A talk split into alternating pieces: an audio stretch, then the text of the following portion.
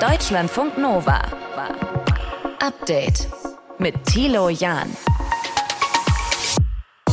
Hallo zusammen an diesem Freitag. Ja, heute sind viele noch angefasst von den Ereignissen gestern Abend in Hamburg. Mein Freund hat mir halt gesagt, dass er auch die Schüsse gehört hat. Das hat mich dann schon sehr ja, erschreckt, vor allem wenn man halt weiß, wo es ist und dran vorbeigelaufen ist. Ja, ist beängstigend. Vor allem, ich hatte Nachtdienst, ich arbeite im Krankenhaus, 100 Meter weiter ist schon gruselig.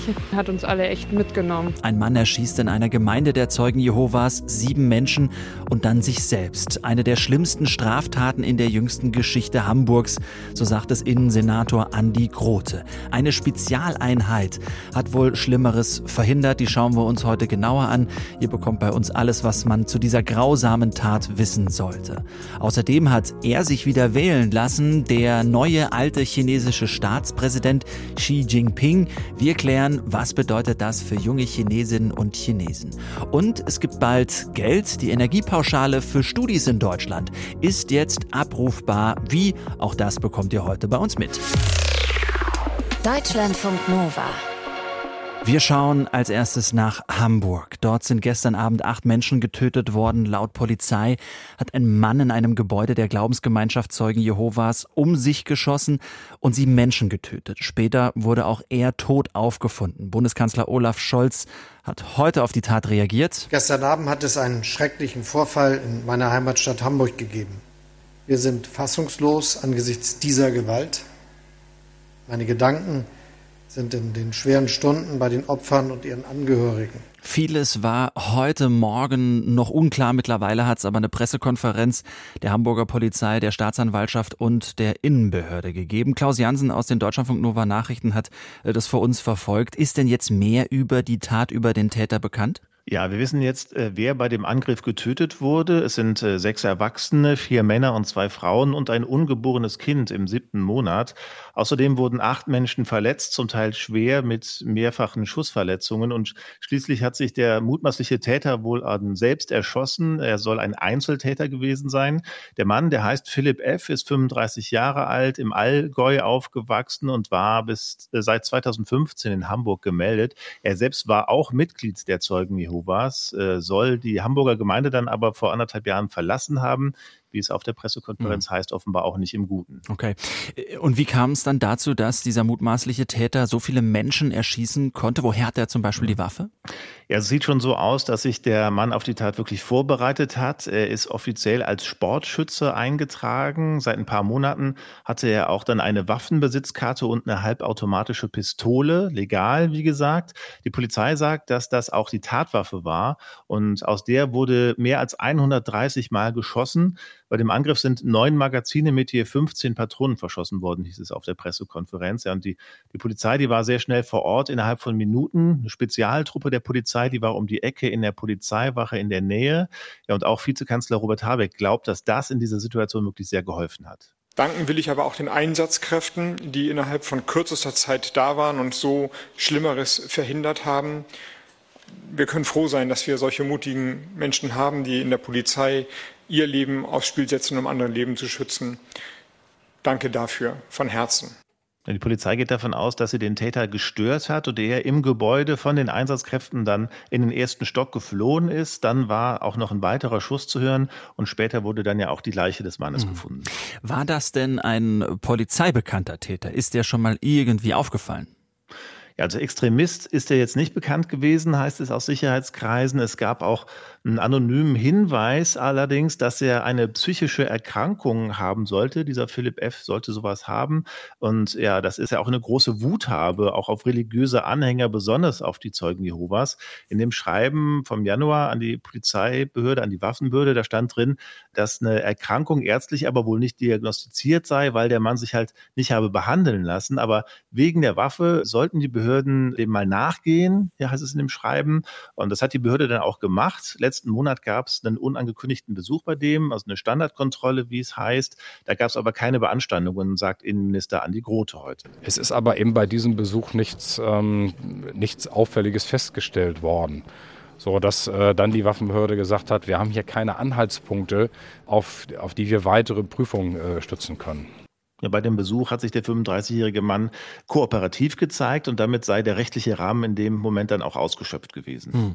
Heißt, Tappen im Dunkeln immer noch? Ein klares Motiv ist noch nicht bekannt, nur Vermutung?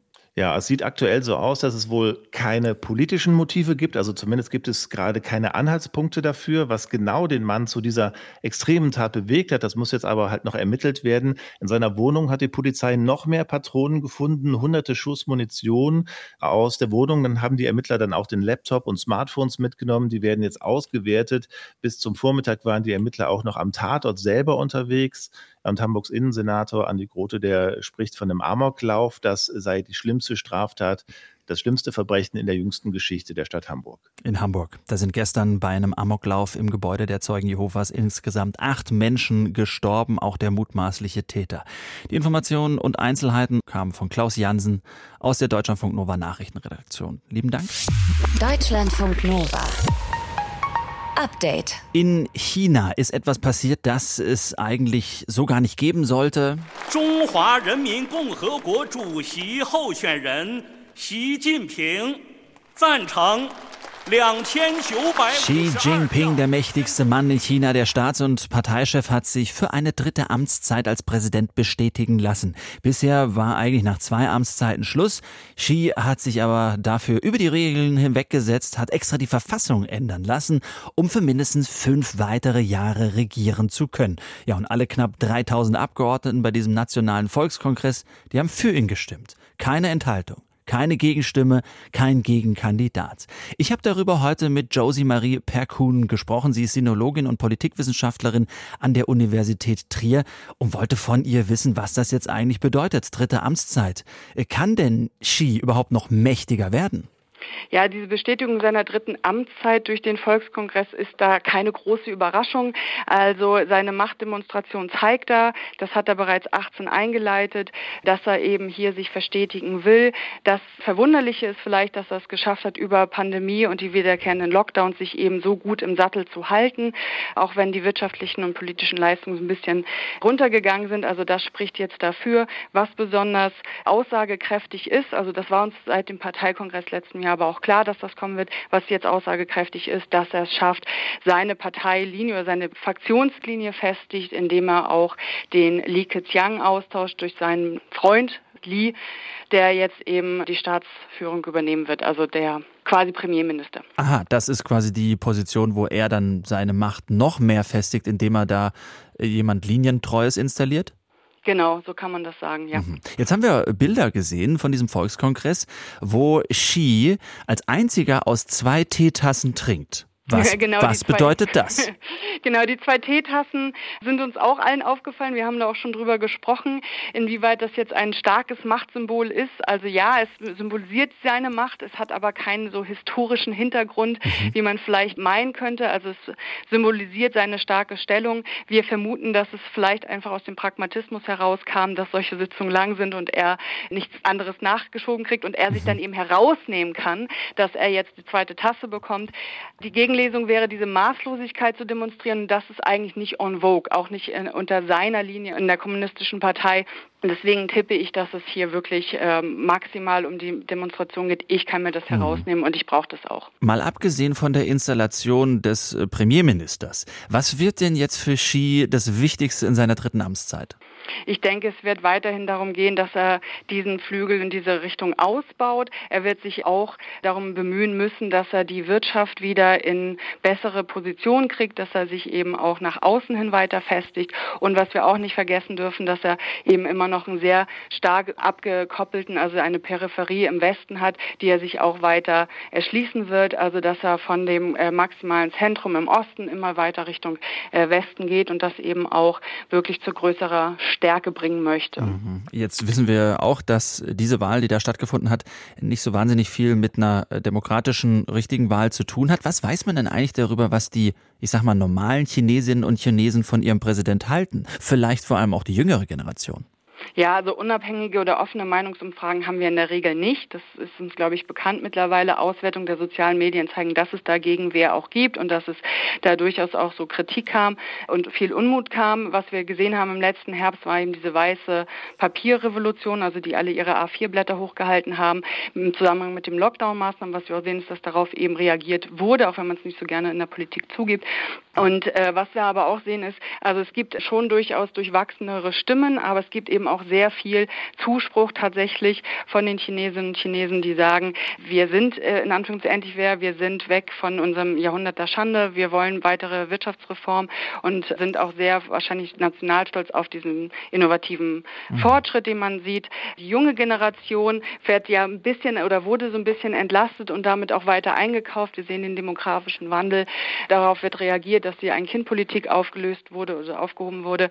Und da gibt es dann immer noch wieder so ein Phänomen, ich nenne es jetzt mal sehr flapsig Brot und Spiele. Also man sieht, da ist ein Unmut, da muss man drauf reagieren und das findet eben auch statt.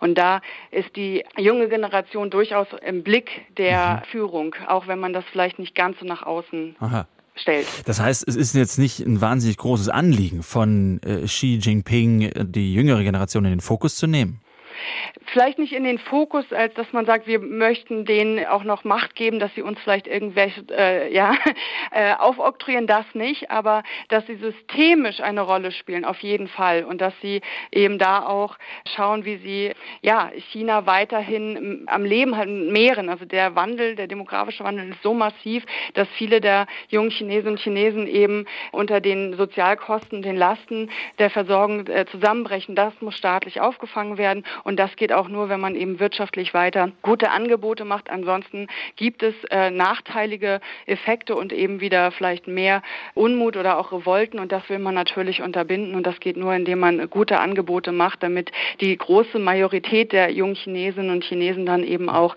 weiterhin zufrieden bleibt und ist. Also Lockdown und Pandemie haben ihm in China nicht geschadet. Xi Jinping hat sich auf dem Volkskongress dort für eine dritte Amtszeit als Staats- und Parteichef bestätigen lassen. Deutschlandfunk Nova. Update. Jetzt gibt's dann wirklich auch mal Geld. Die ersten Studierenden bekommen jetzt die 200 Euro Energiepauschale. Das hat Bundesbildungsministerin Bettina Stark-Watzinger von der FDP versprochen. Durchschnittlich drei Minuten soll die Antragstellung dauern. Ab nächsten Mittwoch steht das Antragsportal dann allen offen und frei. Wie bereits jetzt schon möglich ist es, auf die Seite zu gehen. Und das hat Christian Schmidt aus unserem Team gemacht. Hi. Hallo. Ja, es äh, könnte kompliziert sein. Also es heißt ja, ähm, es dauert nur drei Minuten, die Antragstellung. Aber um den Antrag überhaupt stellen zu dürfen, braucht mhm. man einen Zugang zur Antragstellungsplattform. Das ist ein bisschen tricky, aber auch nicht unlösbar, muss man sagen. Können okay. wir gleich mal durchgehen. Gut, aber die Testphase zumindest, die war schon mal erfolgreich. Ja? Die war erfolgreich, deshalb kann es nächsten Mittwoch in echt losgehen. Die ganze Plattform mitsamt Anmeldung wurde einem breiten Test unterzogen, sagt unser Reporter Marcel Fehr. Geprüft wurde da, ob alle technischen, datenschutzrechtlichen Auflagen erfüllt wurden und auch ob dieser Antrag überhaupt reibungslos funktioniert. Diese Testphase, die war laut Sachsen-Anhalts Digitalministerin erfolgreich. Die haben das Ganze auch organisiert und deshalb werden ab heute bereits die ersten 200 Euro Einmalzahlung ausgezahlt. Eben an diejenigen, die in dieser Testphase teilgenommen haben. Okay. Wer kriegt denn überhaupt die 200 Euro? Also zwei Dinge sind wichtig, wenn man das Geld beantragen will. Und zwar, dass man am 1. Dezember 2022 entweder an der Hochschule eingeschrieben war oder in einer Fachausbildung war. Und das Zweite ist, dass man zu diesem Stichtag seinen Wohnsitz oder seinen gewöhnlichen Aufenthalt in Deutschland hatte.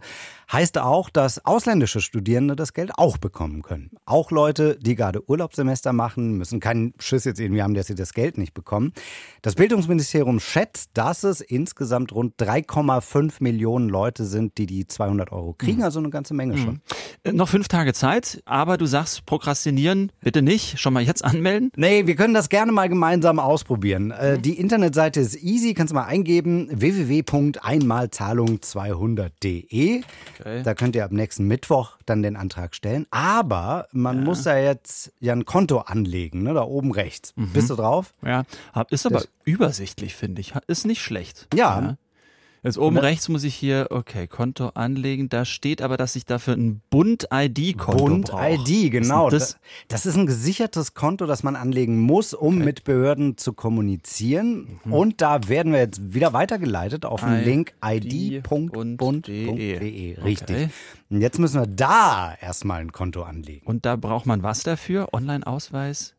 Elster Steuerzertifikat, was ist Ja, ja, Aha, das okay. sind so diese beiden empfohlenen Möglichkeiten. Also wer bei Elster, diesem Steuerprogramm Mhm. ist, der kann darüber arbeiten oder eben mit dem Online-Ausweis.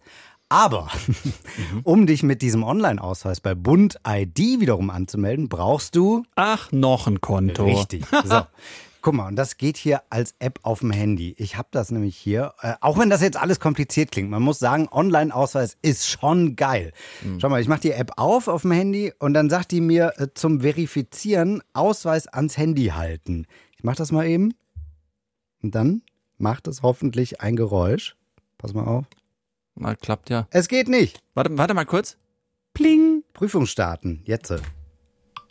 Ah ja, da hast Hast du gehört. das Ja, ich hab's gehört. Ich hab's okay, gehört. Ja. so. Jetzt bin ich drin. Man muss ihn richtig rum hinhalten. Das ist auch noch in, gerade gemerkt. Ja, war falsch rum. Als ich das das erste Mal gemacht habe und es hat funktioniert, dachte ich, mega, wir sind geil in der Zukunft. Aber dafür muss eben der Online-Ausweis freigeschaltet sein. Das geht äh, mit allen Ausweisen, die nach dem 1. Januar 2021 ausgestellt Wir fassen nochmal zusammen für den Moment. Nicht, dass, Mhm. ihr, dass ihr durch die Lappen geht. Erst Elsternummer oder Online-Ausweiskonto anlegen. Dann Bund-ID-Konto anlegen. Mhm. Korrekt. Dann einmal Zahlungskonto anlegen. Right. Dann beantragen. Ja, nur es klingt wirklich komplizierter, als es ist. Das schafft man schon. Und es ist Drini-freundlich. Also man muss nicht mit dem Antrag zum Bürgeramt schlappen. Geht alles online. Wer das mit Elster oder jetzt äh, Ausweis nicht hinkriegt, mittlerweile gibt es noch ein weiteres System über eine PIN, die man sich bei einem Ausbildungsbetrieb holen kann.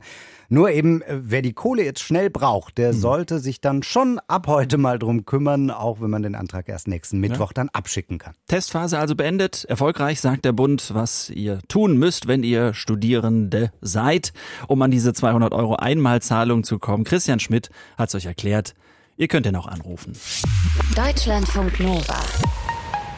Update. Es ist doch so, ihr kommt nicht auf die Arbeit unentschuldigt ein, zwei, drei, viermal und dann seid ihr den Job los. Bei Bundestagsabgeordneten, da scheint das ein bisschen anders zu sein. Sarah Wagenknecht von den Linken zum Beispiel fällt seit längerer Zeit schon durch Nicht-Dasein in Sitzungen auf. Nun ist der Bundestag ja aber auch kein normaler Arbeitgeber. Er kann ja niemanden so richtig rausspeisen. Trotzdem hat das Folgen, wenn Abgeordnete häufiger nicht da sind. Welche, sagt uns Deutschlandfunk Nova-Reporter Martin Krinner. Frau Wagenknecht ist nicht mehr hier. Die letzten neun Abstimmungen hat sie verpasst. Ihre aktuelle Stunde auch. Sie sollten lieber in Ihren eigenen Reihen aufräumen, liebe Kolleginnen und Kollegen. Philipp Amthor von der CDU hat sich am Rednerpult mächtig aufgeregt. Aber letztlich hat er das wiederholte Fehlen von Sarah Wagenknecht wahrscheinlich sehr genossen.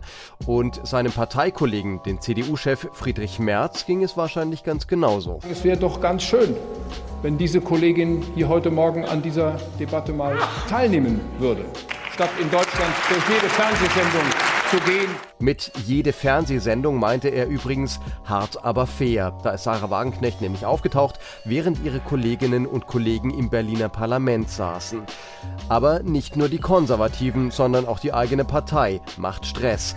Die linken Abgeordnete Katrin Vogler twitterte zum Beispiel, Mir reicht es. Wir reißen uns hier den A. Punkt, Punkt, Punkt auf. Dann trendet wieder die faulste Abgeordnete mit völlig verrutschten Kompass. Also da stellt sich doch die Frage, wenn jemand in den Deutschen Bundestag gewählt wurde, dann aber nicht an den Debatten teilnimmt und im schlimmsten Falle regelmäßig nicht bei den Abstimmungen erscheint, hat das dann nicht irgendwelche Konsequenzen? Klare Antwort, äh, jein. Denn Also Abgeordnete sind erstmal nicht weisungsgebunden, sagen wir es mal so. Isabel Borucki ist Professorin für Politikwissenschaft an der Uni Marburg. Und was sie meint ist, es ist generell sehr schwer, einem Abgeordneten irgendetwas vorzuschreiben. Und das ist auch ganz gut so, denn wir leben ja in einer funktionierenden Demokratie. Im Parlament gibt es nun aber Sitzungswochen. Und da gilt für alle Abgeordneten, Also sie müssen sich in Sitzungswochen in eine Anwesenheitsliste eintragen und dann eben an namentlichen Abstimmungen teilnehmen. Also darum geht's eigentlich. Und wer eben diese Abstimmungen versäumt, der muss dann Strafe zahlen, dass dann eben beispielsweise 100 Euro abgezogen werden von der Kostenpauschale. So, 100 Euro, das klingt jetzt vielleicht erstmal nicht so wahnsinnig viel für einen Abgeordneten, aber dieser Betrag gilt pro Tag.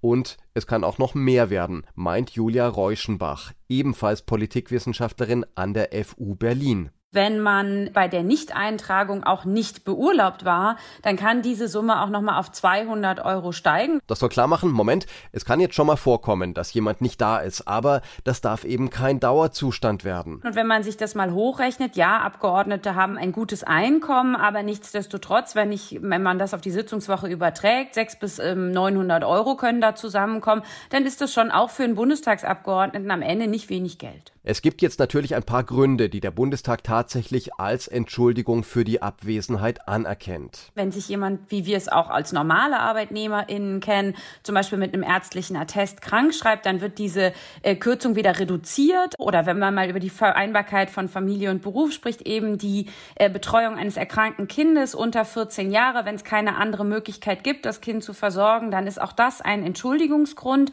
Aber ein bisschen bluten müssen die Abgeordneten auch dann, denn die Strafe in Anführungszeichen liegt dann nicht mehr bei 100 oder 200 Euro pro Tag, sondern bei 20 Euro.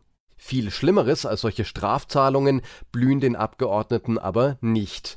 Vor allem können sie natürlich nicht entlassen werden oder sowas, sagt Isabel Borucki. Nein, also da gibt's keine Handhabe, keine, ich sage jetzt mal, Sanktionsmöglichkeit, weil die Zugehörigkeit zum Parlament ja an das Mandat und an eben die Wahlberechtigten gebunden ist. Und insofern hat der Bundestag da keine Handhabe, außer halt eben die vorhin schon genannte Kostenschraube anzuziehen. Entlassen können die Parlamentarier nämlich höchstens wir, die Wählerinnen und Wähler alle vier Jahre. Und um dann beurteilen zu können, ob sie auch alle da waren und ihre Arbeit ordentlich gemacht haben, können wir nachschauen. Zum Beispiel bei Abgeordnetenwatch.de.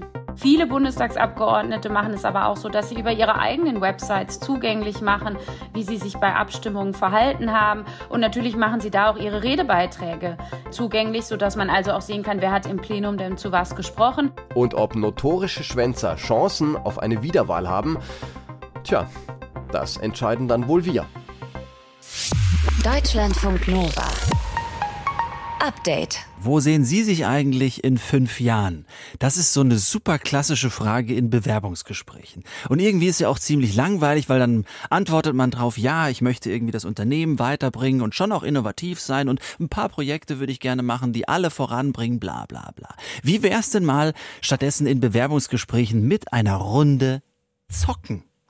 Und dann mal zu gucken, wie zocken die Bewerberinnen und Bewerber eigentlich. Virtual Reality Spiele sollen nach einer neuen Studie eine gute Methode sein für ein Unternehmen, um neue Mitarbeiterinnen und Mitarbeiter zu finden. Markus Weinmann ist Professor für Business Analytics an der Universität Köln und hat dazu eine Studie gemacht. Ich habe heute mit ihm gesprochen, wollte wissen, was die VR-Spiele da genau über einen verraten. Also VR-Spiele sind einmal geeignet, um bestimmte, sage ich mal, äh, Bewegungsrhythmen äh, zu analysieren. Das sind so Sachen, ähm, die normalerweise auch im Job relevant sein können, wie beispielsweise Verarbeitungskapazität. Das heißt, wir können anhand von ja, Vorgehen in VR-Spielen ungefähr gucken, ob so eine Verarbeitungskapazität sich auch auf ja, Aufgaben in einem echten Job übertragen lassen oder zumindest messen lassen. Das heißt, in so einem VR-Spiel wird dann explizit eine Szene aus dem jeweiligen Job, für den ich mich bewerbe, nachgespielt oder ist das erstmal ganz grundlegend was, was Aufschluss über mein Handeln geben soll? Ja, also es eignet sich natürlich nicht jedes VR-Spiel. Wir haben in unserer Studie jetzt eines genommen als Beispiel.